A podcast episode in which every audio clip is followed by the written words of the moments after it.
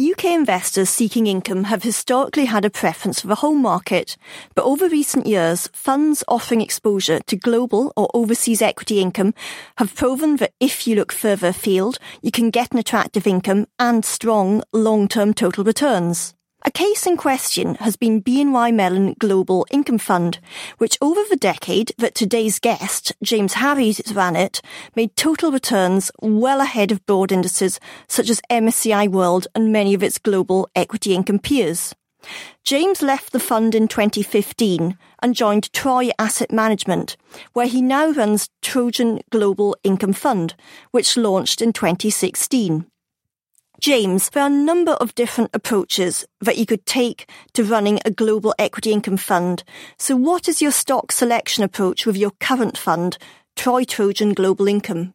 Well, thank you very much indeed. Troy, we um, are very careful about the businesses in which we invest. We have a high emphasis on quality, and by that we mean return on capital employed.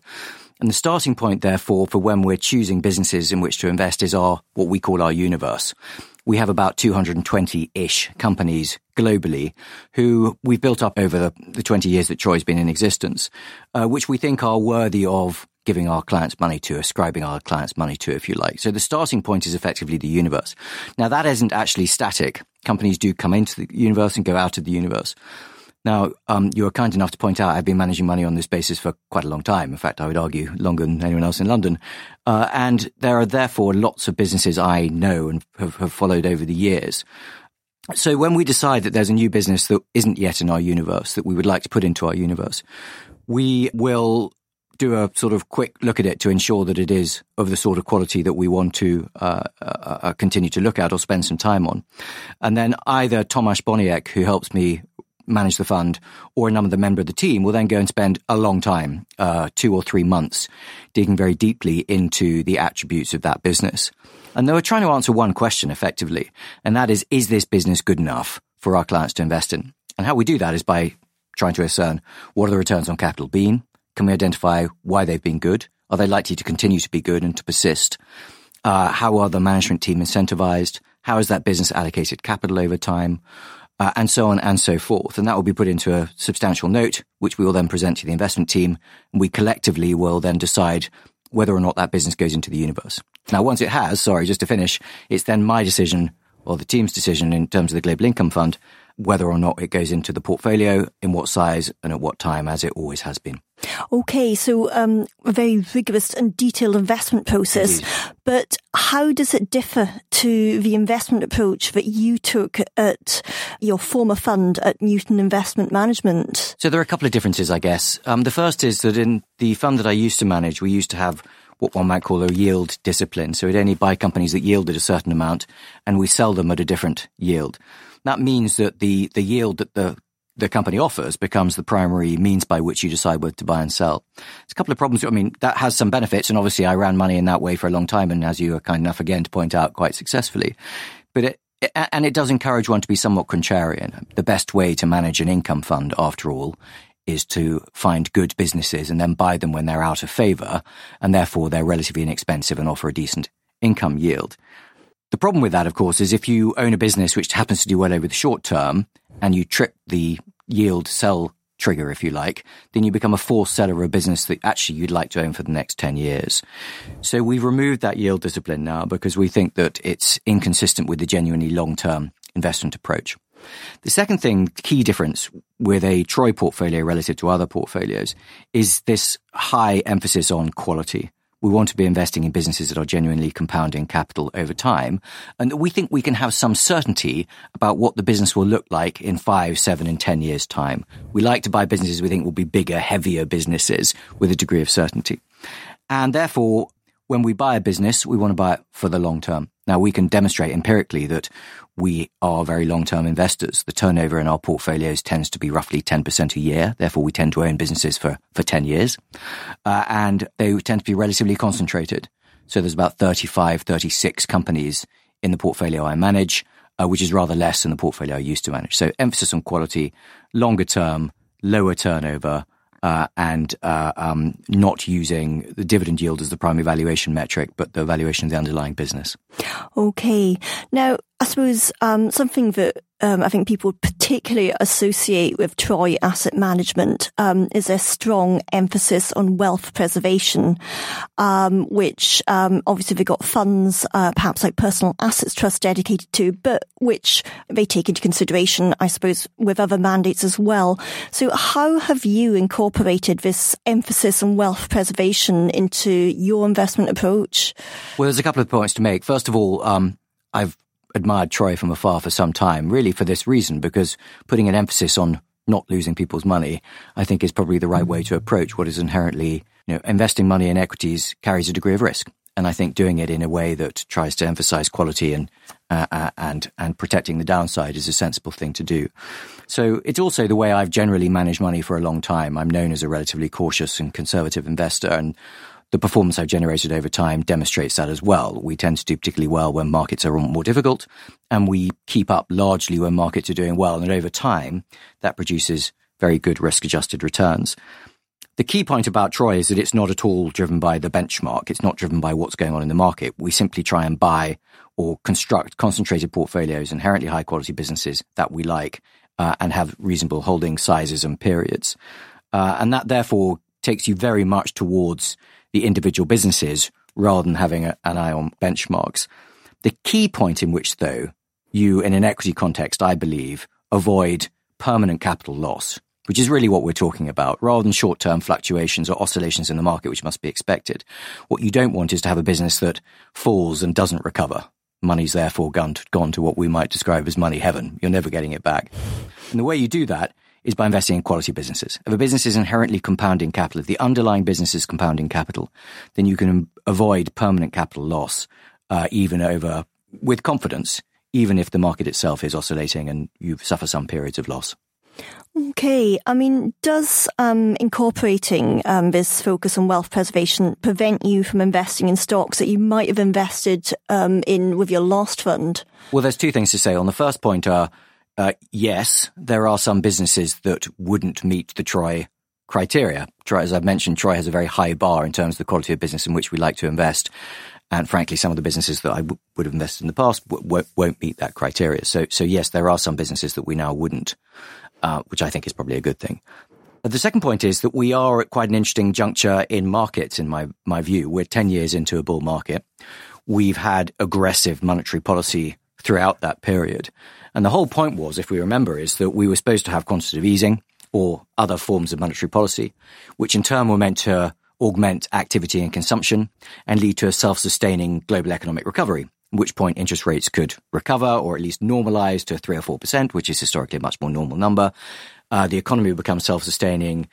The global financial crisis was just a bad dream and you can all carry on. Well, it hasn't really happened.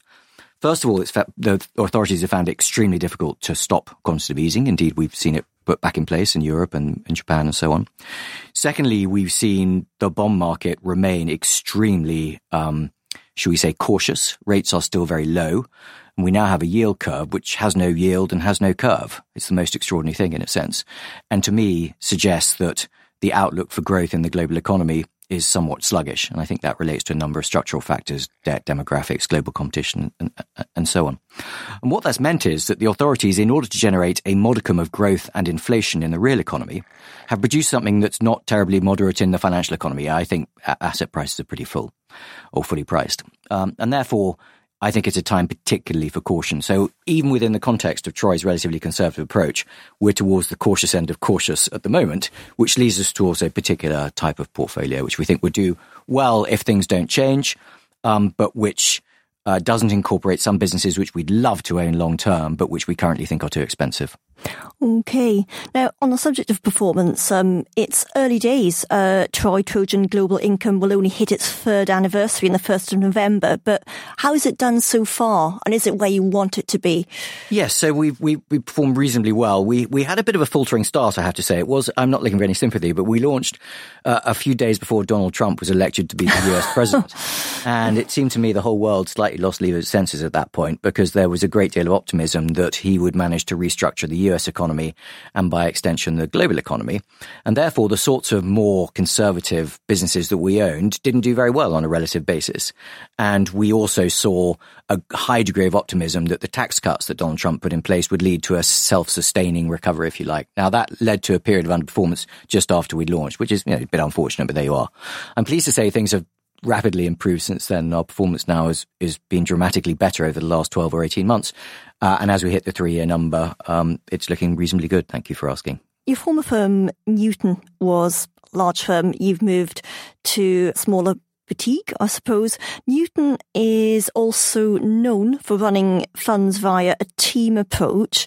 Um, and I suppose there's a lot of people there and they can do it. It's a big firm. So how does this differ to the setup at Troy Asset Management, which is obviously a, a much smaller firm?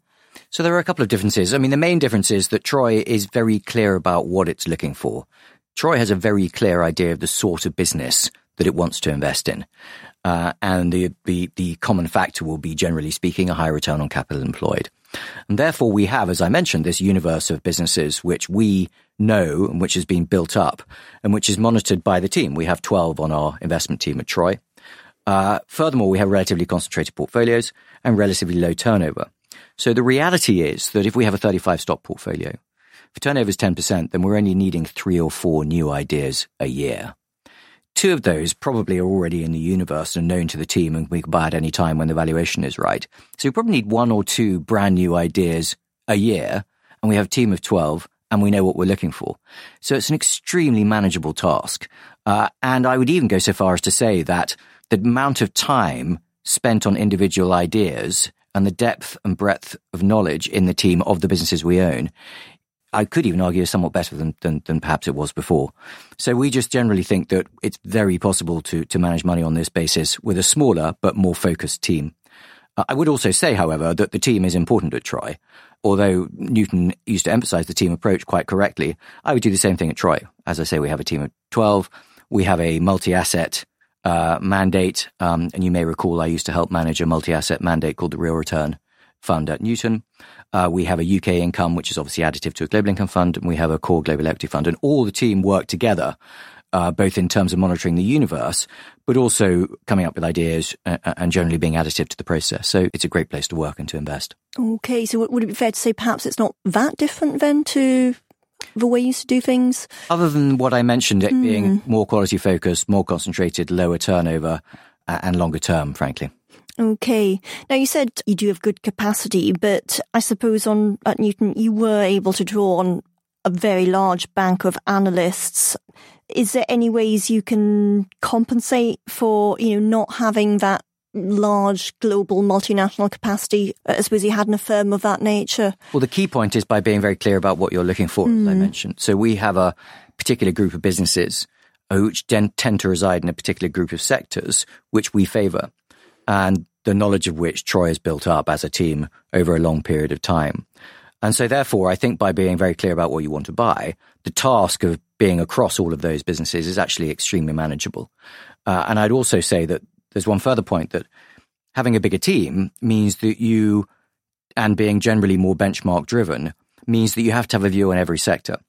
If you are more benchmark driven, then every company in the index really is equally deemed equally worthy of investment. It simply comes down to price.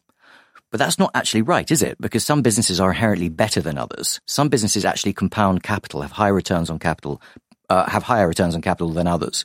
And you should concentrate your efforts and importantly your resources on those areas and then be very patient and disciplined about when you buy those businesses. And that's, that is a characterization of the Troy process. Okay.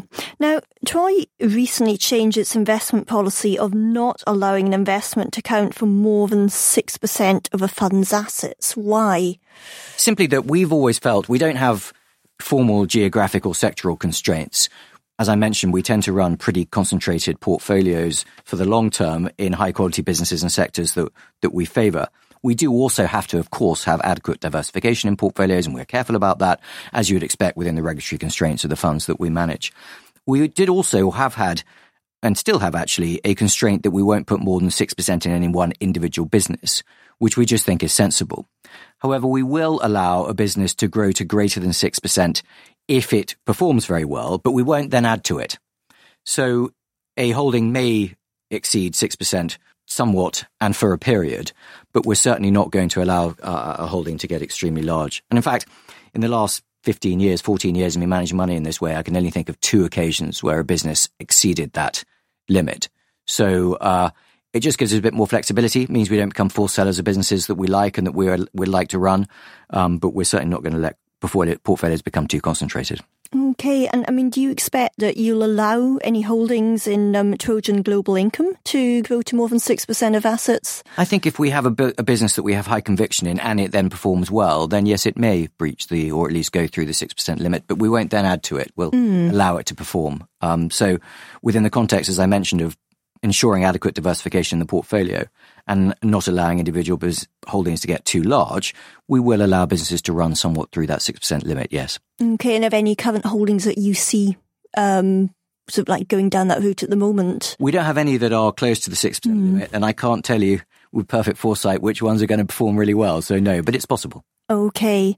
Um, I mean, you've obviously set out your reasons, but, you know, even though you're not adding to them and, you, know, even if it, they just get larger because they're doing well, I mean, is there still not a risk that the fund might become too concentrated in individual holdings? Perhaps if, you know, what if a few of them did really well and grew above 6%? Well, there are limits to how mm. concentrated portfolios can be.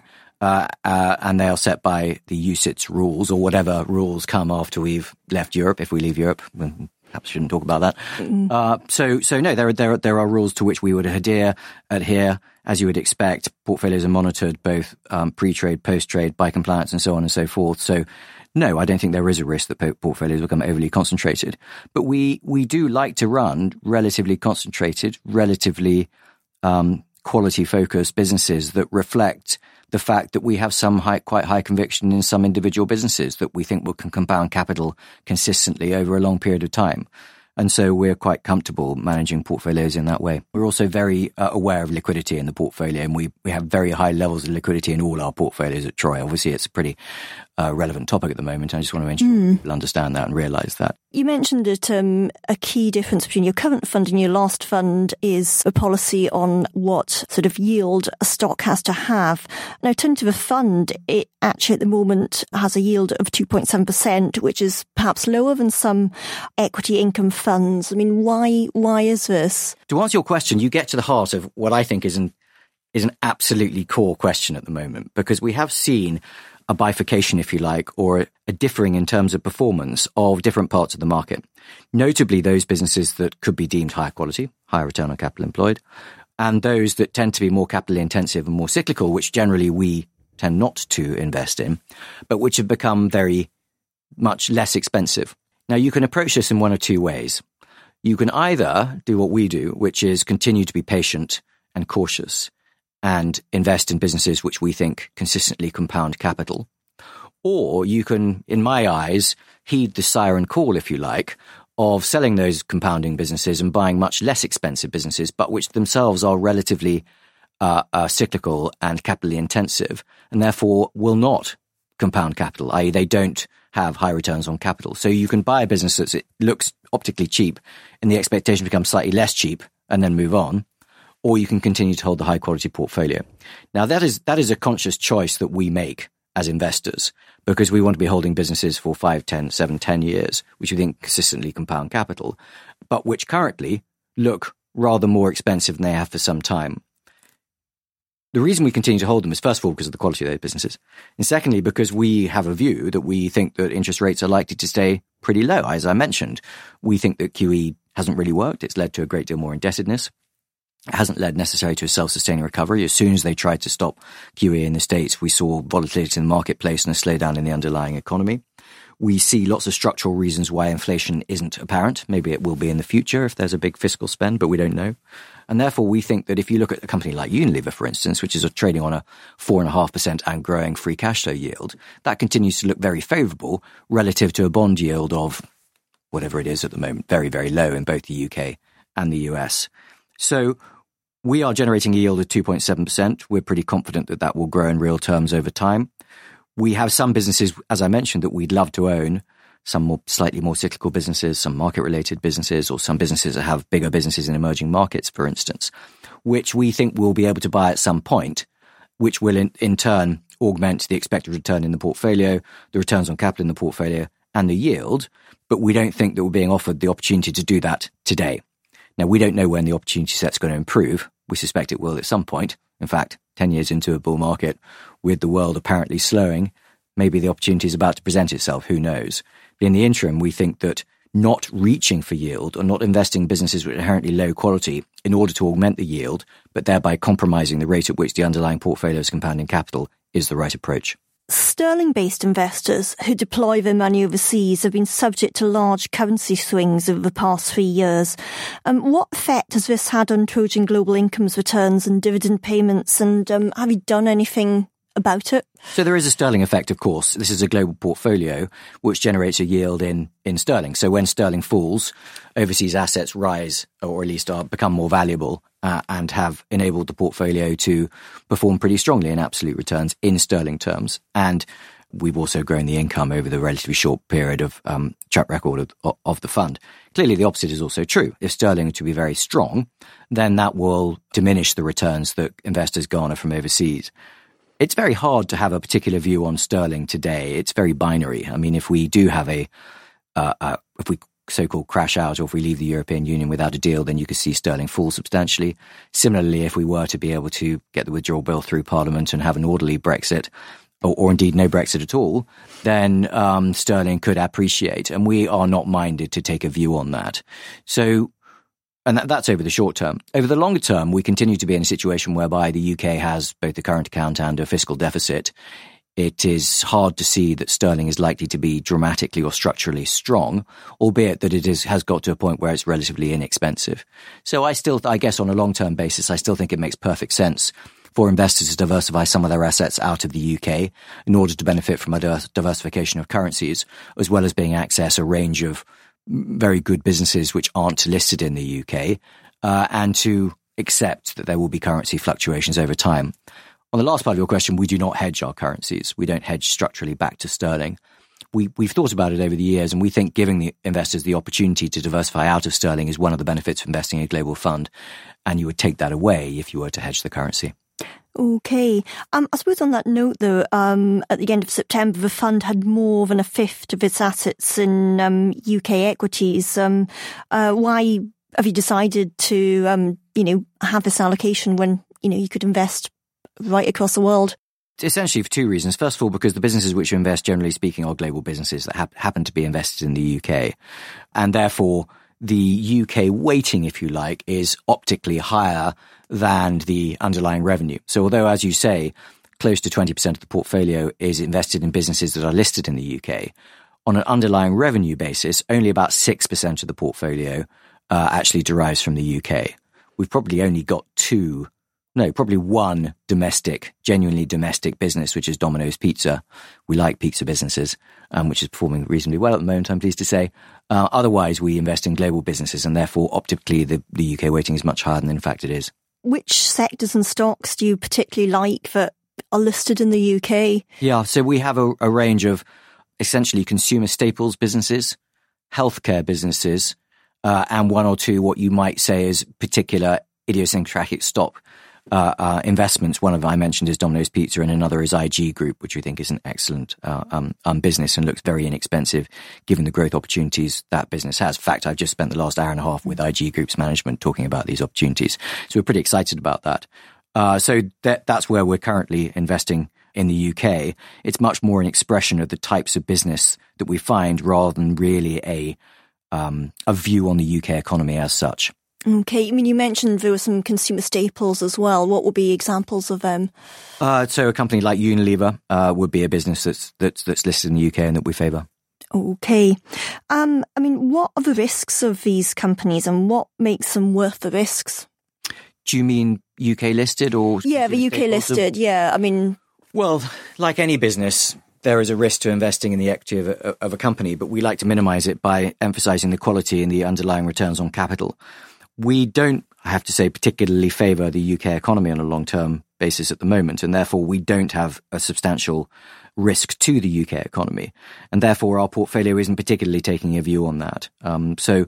I guess I'm rejecting, slightly rejecting the premise of the question. You asked me what are the risks to these businesses mm. in the UK economy. We have very limited exposure okay. to that. I mean, uh, do, do they face, um, I mean, obviously more global facing, what sort of more global risks do they face? Well, I guess the, re- the risks that mm. all companies face at the moment is, is what I alluded to really, is that we now have a situation where the world economy seems to be slowing somewhat, uh, as indicated by the bond market, where we've seen you know the spread between shorter term interest rates and longer term interest rates come down substantially. That tends to be tends to foreshadow a slowing in the global economy at a time when valuations are rel- relatively full. If you look at long term valuation measures such as uh, the market capitalization of markets relative to GDP, or the so-called Shiller CAPE, which is a 10-year valuation measure, they all look reasonably full. I guess balanced against that, you also have interest rates, as I mentioned, which are extremely low. And therefore, you can make a relative argument still, I think, for equities relative to debt. But I think that the risk clearly is that you have relatively elevated valuations at a time when underlying global economic activity appears to be slowing. And that keys straight into why we're invested, we think, relatively conservatively at the moment, uh, with a view to being making the portfolio more pro cyclical or more risk seeking, but at a time when we think valuations are more attractive at some point in the future. Okay. Obviously, the um, benefits of um, these holdings outweigh the risks, but what would change to make you reduce your exposure to them? To the UK specifically? Yeah. Well, I guess we, we, as I mentioned, we have a number of businesses we'd love to own that would likely be in economies and, and, and markets elsewhere in the world. I mean, notably, in a more stressed environment, uh, currencies outside the US dollar tend to depreciate and we would like to be allocating capital to those currencies and those economies and those businesses should we get the opportunity to do so. And I, and I mentioned they fall into three basic camps, more cyclical but high quality businesses, businesses that themselves are reliant upon levels and activity in, in, in marketplaces, and businesses that are exposed to the emerging markets. Paul Polman, who used to run Unilever, after all, said that you've got to be exposed to emerging markets because that's where all the people are. And, and he's, ex- he's exactly right by that. But we suspect that there'll be a better opportunity to allocate capital to those areas at some point in the future. So that is likely to mean that our UK weighting specifically might come down a bit. But again, I would sort of reiterate that that doesn't necessarily mean that we're taking a view on the US, on the UK economy. It's simply the construction of the portfolios that currently exists and where I suspect it may go in the future. Okay, thank you, James. A really interesting insight into how you scour the world for dividends and a helpful update on Troy Trojan Global Income. Thanks very much. That brings us to the end of today's interview, but for more interviews with managers of equity income funds, see the website at investorschronicle.co.uk. Thank you for listening.